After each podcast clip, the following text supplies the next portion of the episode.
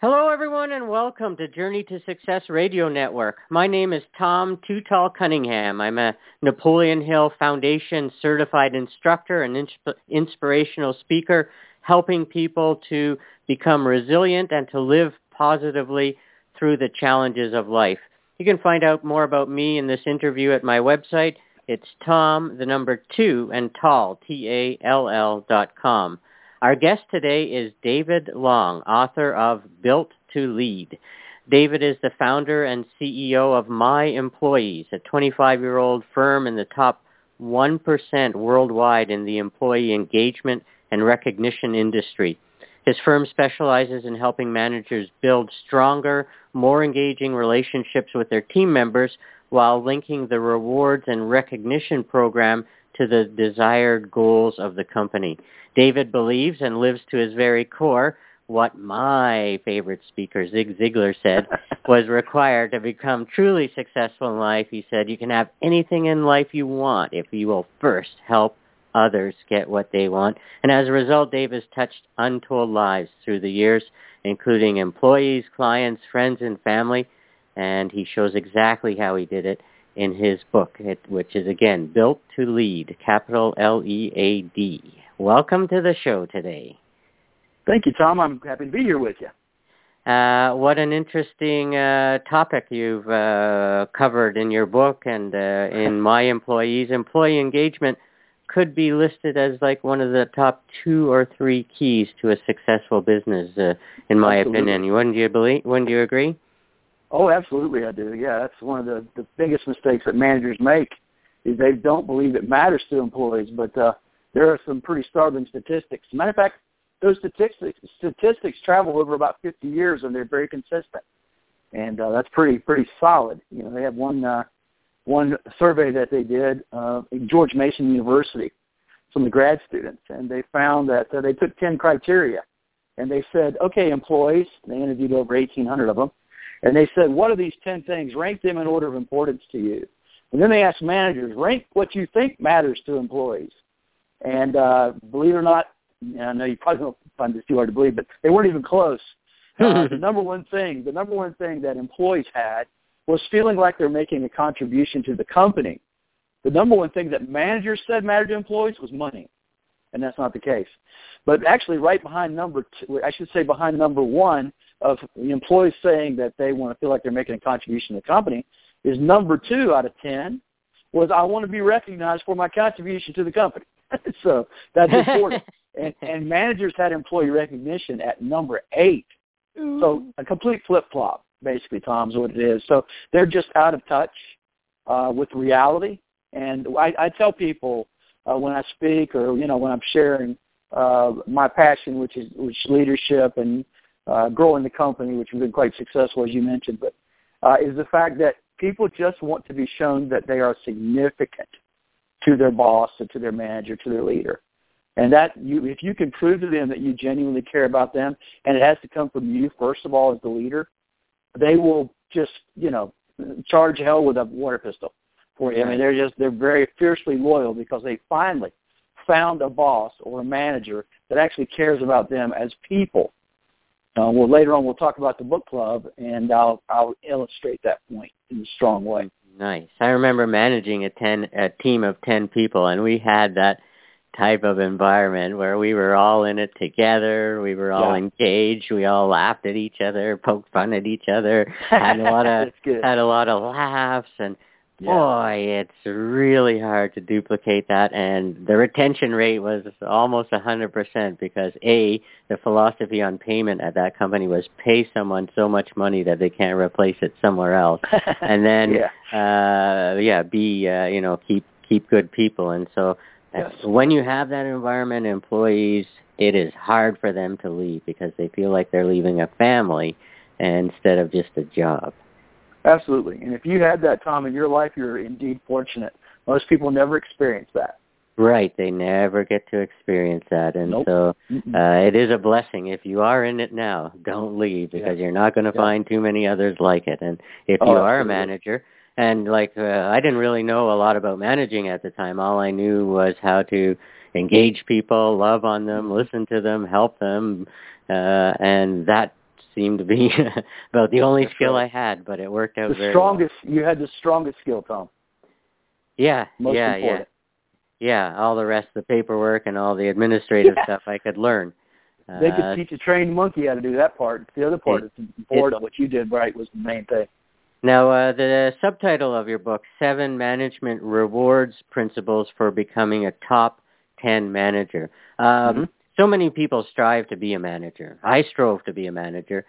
I didn't always like it. And so uh, if you are striving to be a manager, don't just strive to be a manager. Strive to stay one and be a top manager. And so why should managers uh, aspiring managers and current ones, as well as business owners, read your book when there's a lot of management books out there? Well, that's a great question. Let me tell you why. First of all, and I have nothing against consultants because they are needed. I use them myself. Matter of fact, I've used consultants this year alone at our company for over two hundred thousand dollars. So I believe in them. So please don't think I'm slamming them when I say it. But the vast majority of consultants have never run a multi or even a dollar company. Mm-hmm. You know, a lot of them, granted, some have, but the vast majority of them have not. So when people say, Dave, you know, I like the fact that you wrote this book from the trenches. I mean, I talk about real world people. I talk about my own company starting at 25 years ago in my mother and father's garage in a five foot by five foot spot. You know, today we have, you know, we did uh, Five foot 8.3 by five foot. last year. I'm sorry. Yeah, five foot by five cells foot. in right. Canada are bigger than that. That's right. But uh, that was the, that was part of the pardon me that was part of the garage. By the way, in July it was very hot in the garage, so that, I don't recommend that. But uh, yeah, that was that was uh, that was the start of getting us going back then. Uh, but that's I- think if if a, a person really is serious about really being successful, uh, they need to be a student of the game and that is huge because the vast majority of managers don't continue to learn anything. And uh, once they get out of school, they feel like, okay, I know all I need to know. Uh, now I don't need to learn anything. And I tell people, if they have that attitude, they're going to be roadkill in the way of someone who does not have that attitude. Someone who has the the attitude like I do of I want to learn something new every day. And I've been that way for years. And I read three to four hours every day. And that's what I do today. I do not work in my company at all. Tom, I only work on my company, as mm-hmm. Michael Gerber says in the E-Myth Revisited. I, I every day I spend three to four hours reading, learning, finding new things, and that has, without a doubt, been the most impactful thing that I can do. I'm looking at a picture. I'm, I'm sitting in my house in my library, and I've got a picture of Abraham Lincoln up on the wall up here. Abraham Lincoln said this. He says, I've got six hours to chop down a tree. I'm going to spend the first four hours sharpening my axe. And Tom, that's what I do today. I sharpen my people, which are my axe. I never actually talk to clients hardly at all anymore. I only work on my team to make sure they're giving maximum, uh, you know, uh, success to our clients. That's my goal. You know, we like you mentioned, we're in the top one percent in the U.S. and Canada, even in the world for that matter. But uh, you know, I don't work in the company at all today. I only work on it, and uh, that's that's the main thing. And that's so important because so many businesses and business owners there and managers they're so much working on the business that they don't work Yeah. on themselves and they don't work on their employees as much. That's true. And uh you can't and then part of what you're you're reading and then you mentioned that not only good for us to learn but uh Stephen Covey taught and others of course the best way to learn is to teach others. So you study That's it true. and then you pass it on to your people which and reinforces it in yourself even more and helps your people. It kind of condenses you're their reader's digest of training. You do the Mhm. three hours of reading and then you condense it, share it with them and train it to them so that That's they can share it with your clients. So the Yeah, seven rewards principles. Mhm. Uh, let's go through the R E W A R D S and uh, Sure. talk us through each of those points. All right, let's start obviously with the first R, which is the first R in rewards, and that is reconnaissance, or recon as they call it in the military. And this is where you figure out, as Jim Collins said in his great book, Good to Great, uh, where he said, "Who's figure out who's on your bus." Well, that's Mhm. what we do. I actually start with our management team.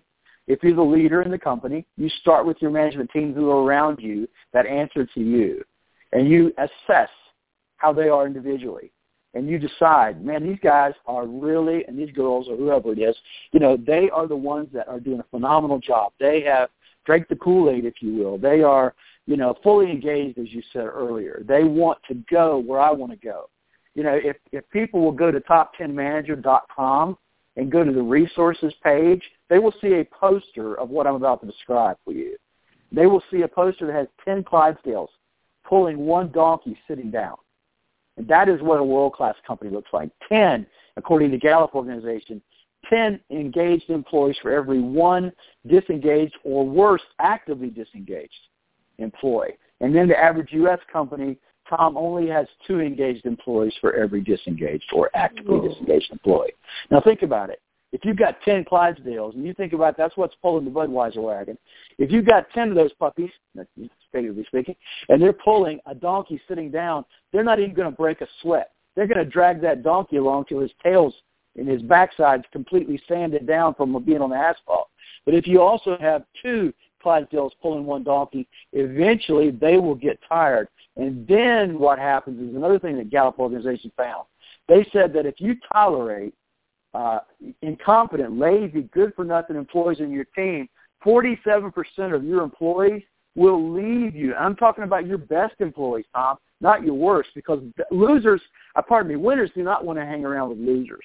Right. And if you have, if you tolerate them on your team, you're going to lose some of your best people, and that is a disaster. So recon, they start out like I said with your team. You start to figure out exactly who is worth you know, that is the right people to be on your team and your bus, if you will. Right. And if you have some weak ones, think about a car. It's like this. If I have a nice car and it has four tires on it and I'm driving, all of a sudden one of those tires goes flat, I'm not going anywhere. That's how much damage a bad manager on your team can do to you. Get them fixed or get them fired. Mm. Get them somewhere else other than being on your team. And once you've figured out who your best people are for your management team and shored up your base there, then you're ready to assess each person in each department. And you do that with the manager of the department. You go over and you say, how's Tom doing? Okay, Tom. You feel like Tom is a long-term employee? Yes. Okay, we'll keep Tom. Let's go on to the next one. How about Bill? Yeah, Bill's kind of got an attitude issue. All right, let's see what the problem is.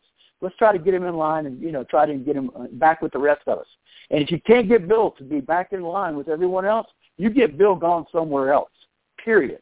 And uh, that's that's what you have to do. It is not a you know you are not Mother Teresa. You are not here to fix the world. You are here to be successful in your company and to be successful in your career. And you also, as you said earlier, and you you uh, quoted me on that, is that I do live by Zig Ziglar's quote: "To get what you want in life, you must first help others get what they want." And if I have people on my team that are fighting me tooth and nail and fighting the company, they are not helping me get success for my people, and ultimately I will not get it either. So get rid of them if you can't straighten them up. So that's basically what recon is. And the second letter is E, and that's educate. And there's two aspects to that, Tom. The first one is is I've mastermind, and you you mentioned Napoleon mm. And obviously, so I'm a huge fan of his. Matter of fact, in our book club, which I'm about to tell you about in a few minutes, uh, that's one of the books that we actually read not too long ago was Napoleon Hill's Think and Grow Rich. Great nice. Nice. And uh, that's what you do in the mastermind. I have six area local uh, CEOs that are CEOs of multi-million dollar companies. We meet once a month. And to a person, Tom, every one of those people, when I first mentioned them about our mastermind group when I was starting it up, every one of them said, Dave, I really, you know, I appreciate that, but I'm a busy person. I don't have time to meet with you and your business friends. Every one of them said that to me because they didn't understand what I was talking about. Right. So when I actually get them to come to the mastermind meeting just to see what it's like, they all want in without exception. And we are very serious about this. Every month we meet once a month, and uh, in the you know here it is. It, nobody nobody wants to be gone. They don't. They said, Dave, don't you dare have this meeting if I'm out of town. so, I mean, they're serious. We're serious about it. As a matter of fact, if you miss more than one out of four you're almost on probation with us. You know, we actually kicked one guy out because he was missing too many times. Yeah. And if you come to the meeting with the idea, okay, I'm going to get what I need, and then I'm going to leave and not participate anymore, we don't want that. We no. want people that are going to help each other every month. And your your task when you come to the mastermind meeting is one of two things, Tom. Is you either come with a challenge that you're facing. Maybe it's an employee like we just talked about. Let's see if we can fix that person. What can I do, guys? Here's the situation. He's been with me 10 years He's got a bad attitude all of a sudden. What can we do? So they, we talk about that. And if that's not a challenge that you need help with, bring an opportunity. Dave, I'm thinking about going after this particular industry, or I'm thinking about doing this marketing program. Guys, shoot holes in my idea. Tell me where I'm wrong. So that's what we do. So it has made us very successful. You know, a guy named Rob Rickard in our company, in our mastermind group, his company grew by 300% in less than nine months. Wow. From from what we had in the mastermind group. Yeah. He's mentioned in my book, by the way. Um, so that's that's the the part about uh, the mastermind group in the education chapter. And but the other part is the, is the book clubs. Now this is something that I actually read a book about a decade ago by Dr. Tony Zeiss, who is the president of Central Piedmont Community College in Charlotte, North Carolina. Now that mm-hmm. might not sound like a big deal, but that's the largest community college network in the nation. So it is a big deal. And Tony's a friend and mentor of mine now, and I'm very, very uh, happy and proud to call him my friend. And uh, Tony wrote a book, and it's called The 12 Essential Laws for Becoming Indispensable. And I read that, Tom, and I said, holy cow, I need, I need to get this for my employees because I really want them to be successful. So let me show them where they need to improve all these aspects of their life. So I ordered another uh, 11 of them. There were 12 of those at the time. And I called a meeting in the break room. I said, guys, I got a book for you. Passed them out, and I passed out highlighters and notebooks. And I said, I want you to read chapter one on attitude. And then next Wednesday, we're all going to meet together here. I'm going to buy pizza, and we're going to sit around and talk about that attitude chapter. So they all looked at me like I'd lost my mind. Nobody seemed too thrilled about the idea. So, you know, we came in and we met, and nobody was saying anything, Tom, except mm-hmm. me. So finally, I, I just started telling them, all right, guys, here's my attitude. It's caused me problems in past years. Here's a couple of stories about that. And then one by one, over a period of the next two or three weeks, everybody was participating. The walls came crashing down. Everybody started getting involved in everybody else's life in a positive way. We learned from each other's mistakes and our victories, and we celebrated it. We sometimes, believe it or not, we would cry a little bit. You know, I've, I've shed a few tears in my life uh, in our in, over the last decade in our book clubs. So from that one book, which radically, I could not have believed the effect our mm. book clubs had on my team. Is from there we've read countless books. We've done Dave Ramsey's Financial Peace hmm. University, mm. which is a DVD series. Yeah. Uh, I was the first company in the United States, according to the people that I dealt with there, that they I was the first company that was not a church that they sold that to. Wow. And uh, and I told them, I said, look, I said, I'm trying to help my employees. I said, you sell to churches to help people. I said, I'm trying to help my employees. This is some great information. I've seen it. I had already bought that program for our church. So I bought it, and I said, I want that for my employees. Nice. So they wouldn't, they wouldn't sell it to me. I said, look, I'm trying to do what you're trying to do, and you're shooting me in the foot. You know, I'm, I'm telling you I want to help people, and you're telling me I can't do it. Right. So finally they sold it to me. So I beat them down enough that they sold it to me. But uh, so so that's what we did. We did that. We've done. We just did uh, not too long ago. This is a great example of the power of a book club. We did uh, Dale Carnegie's book, How to Win Friends and Influence People. Oh, nice. And I mean to tell you, Tom, by the time we got through that thing, I had three of my employees come up to me and tell me, Dave, that book saved my marriage. And um, my goodness, I mean, that makes people fiercely loyal to me, as I mentioned earlier. Mm-hmm. If I take an interest in their life, not just in their work career with us, not just in teaching them how to do their job better, but really getting on a personal level where I they know I care about them beyond the four walls of the company. You know, I, I want to help them with their relationships. Because think about it, Tom. If they're having marital problems, it's going to affect them at work. If they're having financial problems, it's going to affect them at work. I want my people focused on taking excellent care of our clients. And if they're distracted by someone calling them, trying to collect them a past due bill, or you know worried about their husband or wife leaving them, that kind of deal, they're not going to be doing an optimal job. Mm-hmm. And uh, that's my job. I want to make sure, first and foremost, that I take care of my people so that my people take care of our clients. Wow. wow. And that is the, the chapter on education. The next letter is W, which is winners emerge. From our book club meetings, Tom, you start to see people. Some are natural leaders. Some you kind of coax them a little bit, and they become pretty strong leaders. But everyone can learn leadership principles and skills. And that's what happens. We have a, I, I want to brag on one of my guys, uh, Josh Straw. He's a very introverted young man, and he works in production, and he's a super kid, really loyal, very dependable. But you know what? He's he's very introverted. So I remember one of my managers telling me that Josh Straw said he wanted to lead book club, and I said, Josh Straw, seriously? And he said, Yeah. I said, All right, well let's let him do it. So Tommy, it was so funny because he was standing up in front of the group and he had the book in his hand and he was just shaking. It was shaking like a leaf in the wind. You know what, Tom? He did it. Mm-hmm. And I mean to tell you, he came out of his shell when he did that. He is so much more personal now, personable than he was. Uh, just a super kid, very, like I said, very loyal, very dependable. And I just wanted to brag on him uh, by name because he has just come out of his shell and things like book club. That's these are the success stories that you get when you invest in your people's lives, and that's what we get from that. So that's where the winners emerge part. The next letter in rewards is the A, and that once again is attitude. And my father, he passed away last year, but he was a Baptist minister for 55 years, and he used to say, he said, Dave, your attitude is like having a piece of glass in front of you, a prism, if you will. And everything you look through that prism is clear if the if the uh, if the uh, glass is clear. But if you drop it in the dirt or you drop it in the mud and you pick it up, everything you see is going to be dirty, cloudy, and muddy. So why does that matter? Because if you have a bad attitude, everything that happens in your life at work, let's just let's so that's what we're talking about here, being leadership. Let's talk about at work. So if you have a bad attitude, if someone says something to you that really wasn't a bad thing, but you heard it through your dark, cloudy prism, it's going to be to you an assault, an insult as well. And you're going to react differently than if you had a clear attitude the way it should be and a mm-hmm. positive attitude. So that's huge. That's extremely important. So I won't, you know, you and I both know, and everybody knows a lot about attitude, but most people don't practice what they preach in that regard.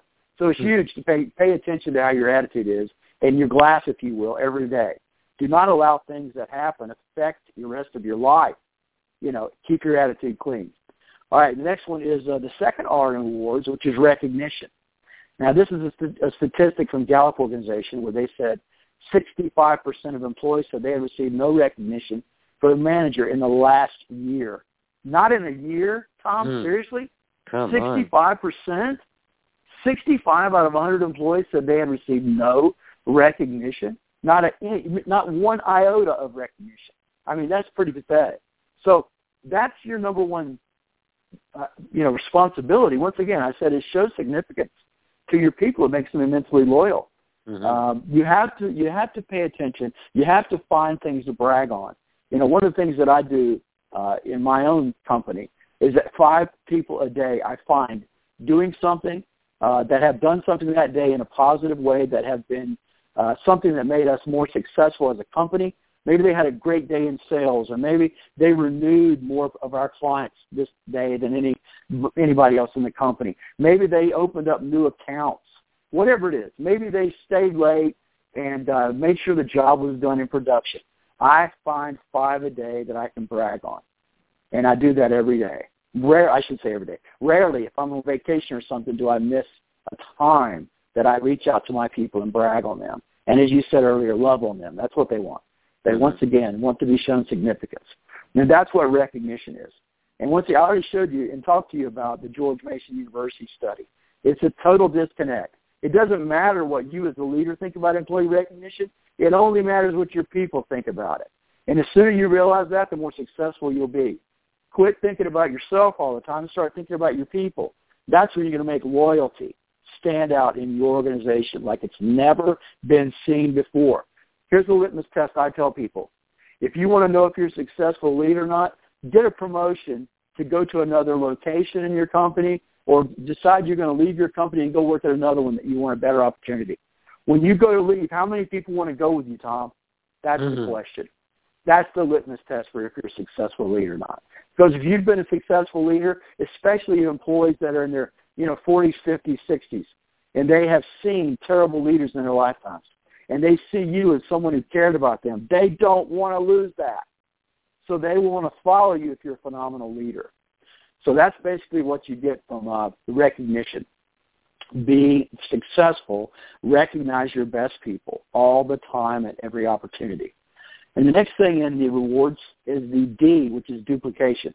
And I developed what I call my Shark's Teeth Leadership Development Program. And what that means is I ask my managers, and we're in our managers meeting like we were today, And I'll say, okay, I'll say, Melanie, who's the person in your department that God forbid something happens to you that you would say, Dave, this is the person who should take my place. Who is that person? And I require them to tell me who that is. And then I say, okay, all right, how about your second person? Who's that? And then they tell me. And if they can't tell me, they're not doing the job right. They need to tell me. They know I'm going to pound on them until I get that name. And then my next question from them is, what are you doing to develop those people? Now, here's why I call it the Shark's Teeth Leadership Development Program. If you've ever seen the teeth in a shark, you know that there are rows of teeth behind each tooth. So when a, a shark is in a fight with another shark or uh, with a prey like seal trying to get it, and a tooth pops out, another tooth from behind it pops right up into its place. And that's what you have to have if you're going to be successful. You remember in the analogy I gave you earlier about the car with four tires. If you have a flat tire, my friend, you stop. You do not continue at the accelerated speed you were going. You will pull along the side of the road and you will wait. You will change that tire. You have lost valuable time and ground and momentum.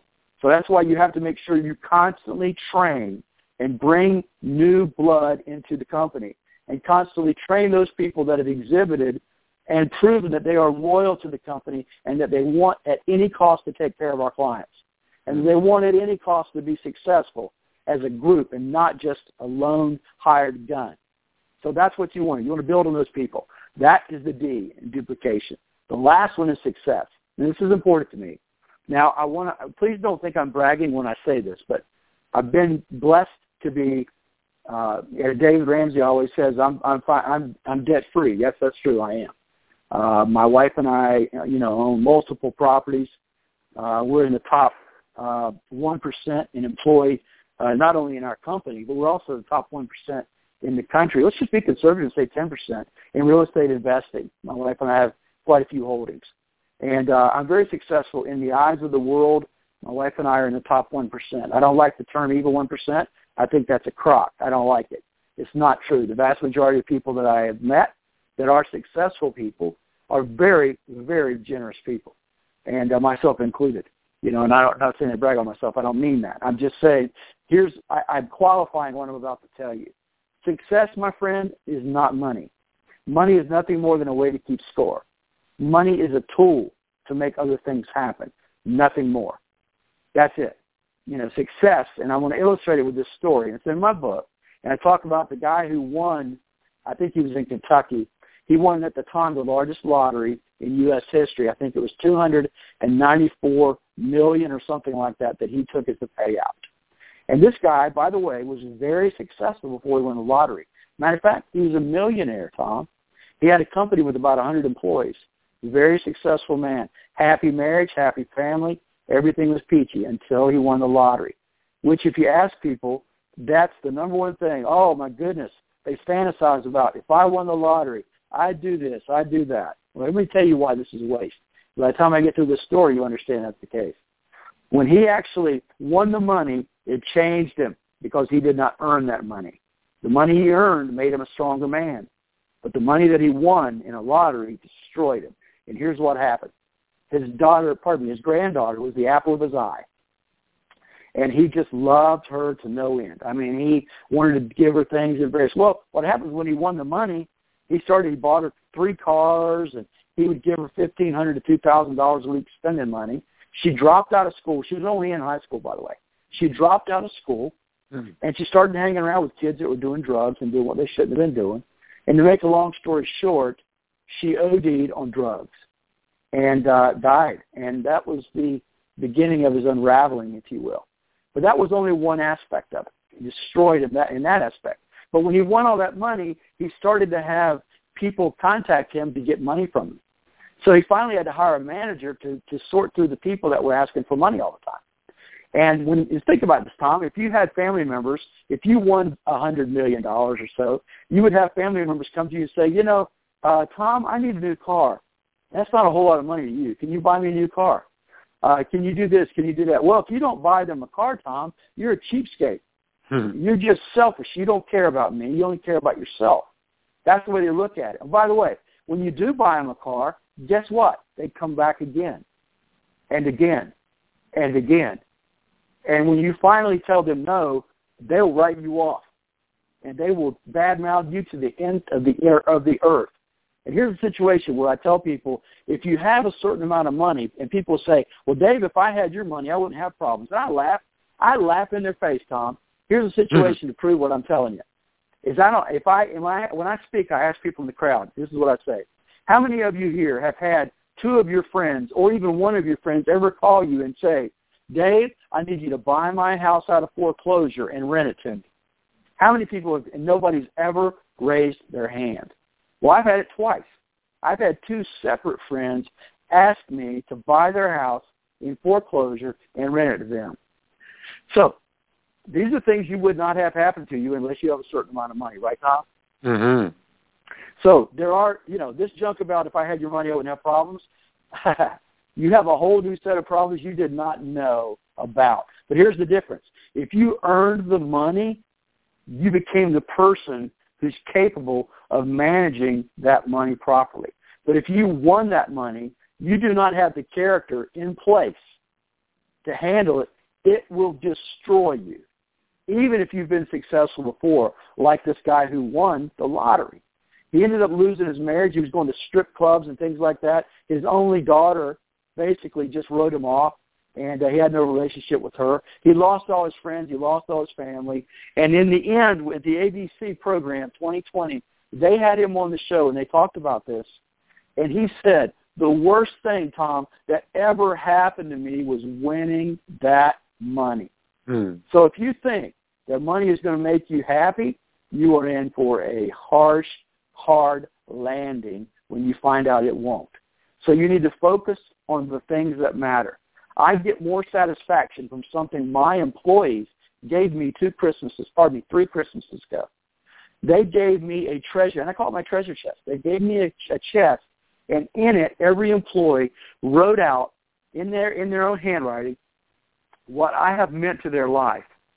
And my goodness, and I, I have added to that over the last three or four years since they gave it to me. And uh, when I get cards and letters from friends and family and and uh, clients and people emails, I'll print them out and I'll put them in there. There's a picture of it in my book, Tom. I can't even shut the chest anymore. There's so much stuff in it now I can't shut the lid. and uh, that, my friend, is what success is. You know, I am impacting lives. I am creating my legacy, and it is not, my legacy is not created at all from the money that I have given people or that I've, the opportunities that I've even given people. It is what lives that I have touched and their families' lives through my relationship with them and their friends through our relationship together. That's what's powerful. That's what success is. What will they say about you when you're dead and gone from this planet? Will it matter? Did your life matter? Did you impact others? That, my friend, is success, not money. Mm. Plain and simple. Nice. And that is the acronym REWARDS. That's all of the uh, seven principles. That covers everything there. Uh, yeah. Now, David, I have a very, very good friend, uh, Brad Szollose, author of Liquid Leadership. He's an intergenerational communications expert. Uh, uh-huh. And he talks to companies. You know, we got Gen X, we got Gen Y, and we got old uh, foger, old uh, fogies, uh, boomers like myself. Yeah. Uh, I have a hard time understanding the younger generation a lot of times. Yeah. And uh, so as a manager, as a business, what are your thoughts about uh, treating the different generations differently, managing them differently, rewarding them differently, that sort of sure. thing? Uh, it's a good question, and I will give you a good example of a call I was on. It was a debate, if you will, with a, a radio station in New York. And the lady that was on there was an expert in HR and then me with my with my management philosophy, my leadership philosophy, and about my book Built to Lead. And the lady that was the HR, she talked basically two thirds of the whole night. And I remember when it got down to the end of her telling all the differences between the the generations and everything, and how you had to treat them. And uh, you know, you need to know how to treat certain age groups and all that. I asked her at the end. I said, okay, so what you're saying is, is the average manager out there has to when they have a problem with Billy, who's 32 years old, they have to go stop and go ask HR, how old is Billy so I know how to treat him? Mm-hmm. That's asinine. You would not do that. You know, here's the deal, and I said this earlier. everyone out there, including you and me, Tom, wants to know that they are significant. I do not care how old you are. I have employees in their 20s, 30s, 40s, and 50s. I treat all of them the same. They all know that David Long, myself that is, cares about them and that I only want to make them better and give them better opportunities in life. And I have immensely, fiercely loyal employees and team members with me. And that is regardless of the age. Yes, you can there's different personalities. If you have to stop and assess not just ages, but personalities. Okay, how do you treat someone who's an introvert compared to an extrovert? Or how do you treat somebody who's 20 compared to 40? They just want to know that they that they matter to you. That's the main thing. Everything else that anybody else can say about it is secondary. Period. Plain hmm. and simple. That's how I feel about it. and that makes sense. That makes sense. Yeah, because uh business principles, how to treat people, all those things don't really matter uh, to generation. Uh, treating customers and employees properly is the same no matter how old you are. That's right. Now, uh, to find your book, you have a few websites. I looked at myemployees.com. I looked at top10manager.com. Yes, uh, which one do you direct people to? The top10manager.com well, for the book? Yeah, well, yeah, Top 10 Manager, there are all kinds of resources there, and we have those created for people to learn and to benefit from. I mean, there's a lot of gold there. Matter of fact, we talked about Mastermind. There's Napoleon Hill video, and there's like mm-hmm. 10 links, 10 links there just under Mastermind alone. Uh, that's on that resources page I mentioned earlier, uh, top10manager.com mm-hmm. forward slash resources, a resources page up there. Uh, Go there, and you'll see the picture of uh, Napoleon Hill. Click that, you'll see the video. Then you'll see ten links to have that people talk yeah. about various ways they do their mastermind. I That's see very it powerful. here. That's just one thing. You know, I've spent years developing the things that you're going to find there. You'll also find a bunch of other interviews that I've done as well uh, in, across the last few months, or actually I've been doing interviews since July. So uh, great day. I've been doing two or three a day, almost average. So I'm a bit busy. But uh, that's that's for the book. Uh, and of course, uh, for myemployees.com, that is our employee engagement recognition program where we do engagement surveys. We do employee recognition plaque programs, which are very efficient, very effective. We tell you how to do the correct presentation. We show you that you, if you want to be successful with your employee recognition program, you need to tie it to the improving the goals of the company. You, you tie the recognition of things you want to improve within the company. And that's how you're successful. It's not to make your employees feel good. That's not it. It'll do that automatically if you do it right. But you also don't want to let it become a popularity contest. We show people how to use properly use employee recognition to be successful and attain the goals that they want to attain. Uh, those are the two websites as far as that goes. Now, I will say this, and I mentioned this to you before we started, but if people will go to Amazon.com and buy my hardback copy of my book, Built to Lead, by David Long. If they will email me at davidlong at top10manager.com, and that's the number 10, by the way, not spelled out T-E-N, but one zero, rather is what it is, David Long at top10manager.com, and they will send me an email with their receipt uh, number from Amazon. I will send them the Kindle version of my book for free. Why do I want to do that? Well, I want them to read the book. That's why. And I, if it's going to help them have it on their phone or their iPad or you know, their uh, tablet or whatever it is, then they will read it. They can read it on their computer, whatever it is. I want them to have the hardback, but I also want them to have the digital copy. And that sells for $10 right now on Amazon. I'm going to give that to them for free just by emailing me and letting me know that they bought the hardback copy of the book. Wow, that's amazing. And what a nice offer. I see on that resources page Tremendous Life uh, books as well. That's right. I was actually on the board of directors there for a few years. Oh wow! Really? I know Tracy. You know Tracy? I interviewed her twice. I love Tracy. Sweet. She's a sweetheart. Uh, she is I amazing. took her and her mother. I, I spoke at Lancaster Bible College where they live up there, and then I took her and her mother Gloria out to dinner. Oh, I ran a feature on Lancaster Bible College in the American Business Journal uh, oh, cool. when I worked for George Media, so I learned about them and uh-huh. Uh, yeah, Tracy Jones, amazing lady, great organization. So you must she have met is. Don Green as well. He's one of their board of directors uh, members. I talked to him on the phone. I never actually met him in person though. Amazing, executive yeah, director he's, of he's Napoleon class, Hill Foundation. Yeah. Mm-hmm. Nice. Uh, what do you got on here? What color is your parachute? The E-Myth Revisited. Lots of great resources on this resources right. page. I'm going to go through some of them. That's on the You top should. 10 You manager.com. Yeah, because those are the things that down through the years that I have learned that have made me a lot of money and have made me successful. And I, that's what I want. I like, you know, that's why I have the mastermind. We share what makes us successful. And these are things, these are resources that I've found down through the years that will that have just greatly impacted, literally meant millions of dollars to me. And that's not an exaggeration. Wow. and that's certainly worthwhile taking a look at. And so for sure I'm going I, I tell that. people, I tell people, Tom, you know, when when I tell people that the book on Amazon, the book sells for twenty four ninety five, but on Amazon it's like nineteen dollars, I think, and eighty some cents. yeah. And then I'm going to turn around and give you a ten dollar Kindle version of the book. So in essence, you pay not even ten dollars for the book.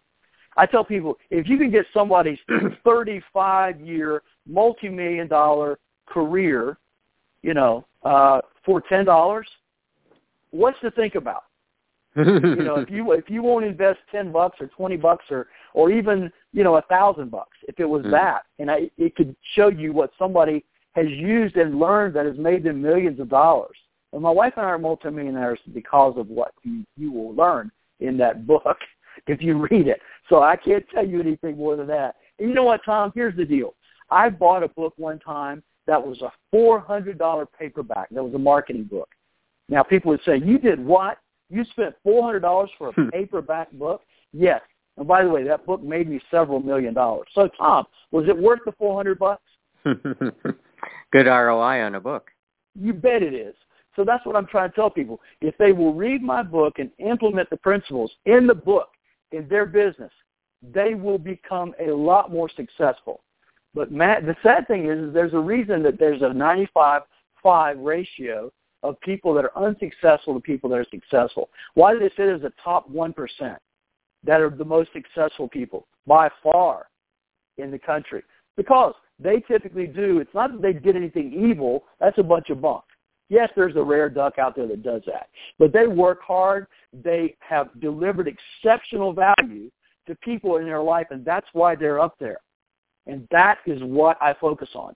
You focus on building your team. And I, I, the mantra of my book, and this is where I got the title, is build yourself, where you spend you know, a bunch of time every day reading and learning. The second part is build your team, like I said with the book clubs. And together, this is the end of the mantra. It says, and together you will be built to lead. And that's where the name of my book came. nice, nice. So build yourself, build your team, and then you're built to lead. That's right. Together you'll be built to lead. Together, both of you are built to lead. right. If you don't have a team, you're not going to be managing too many, uh, not managing too much. But that's you bring a good point there too as well, because my book, if you've not been a manager, here's why you need to read a book like mine before you become one. Right. This exactly. is from a world. This is from a World at Work survey. I talk about this in the book. But they said for every 100 employees in a given company in the United States, only six or seven employees out of every 100 ever get promoted to manager. And of those people that get promoted, less than one ever gets promoted again. So Hmm. that's why you need a book like mine before you become a manager, because I want you to be successful. the first time around. Right. Do it right the first time. Why would you shoot yourself in the foot doing it the wrong way? It might be your only opportunity in life. Right. You might not get a second chance. Indeed. It might be your only Super Bowl. That's right, exactly. Nice. Uh, so let's remind people again, top 10, and as you said, not T-E-N, people, top. 10, one zero, manager.com, myemployees.com, and if they have to resort to going to Amazon, they can look up David Long and Built That's to right. Lead. Uh, so three places there they can uh, they can look for your book, and right. uh, I'm looking forward to reading it and reviewing it on Amazon and uh, learning you. from it. Learning from it. I appreciate that, Tom. thing. What's a final message you have, or uh, anything uh, last words? Yeah, I would say this life is not a dress rehearsal. Right. It's the real deal. If Mhm. you've wasted half your life, let's make the last part of it good. If you're just getting started in life, you want to live average, you want to live great. Mm. It takes effort. You know, it's not going to happen by accident. There's not the fairy godmother coming along and tapping you on the head and says, now you're a millionaire. Take some effort. You know, I spend the number one thing I can tell people to do, and Tracy Jones will like this, but that is read, read, read. I'm going to tell you Hmm. an example of that real fast. is I found a magazine that was not even meant for me in my mail one day that was addressed to a, a company that had gone out of business. And I took that magazine and I saw it and I said, oh, it's a manufacturing magazine. I don't need that. I started to pitch it in the trash and something, whether you want to call it divine providence or intuition or whatever you want to call it, said, hold on, look at it.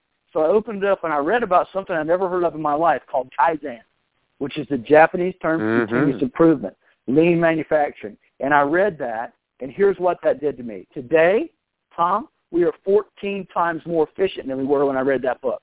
Wow. 14 times. That's made me conservatively five to ten million dollars.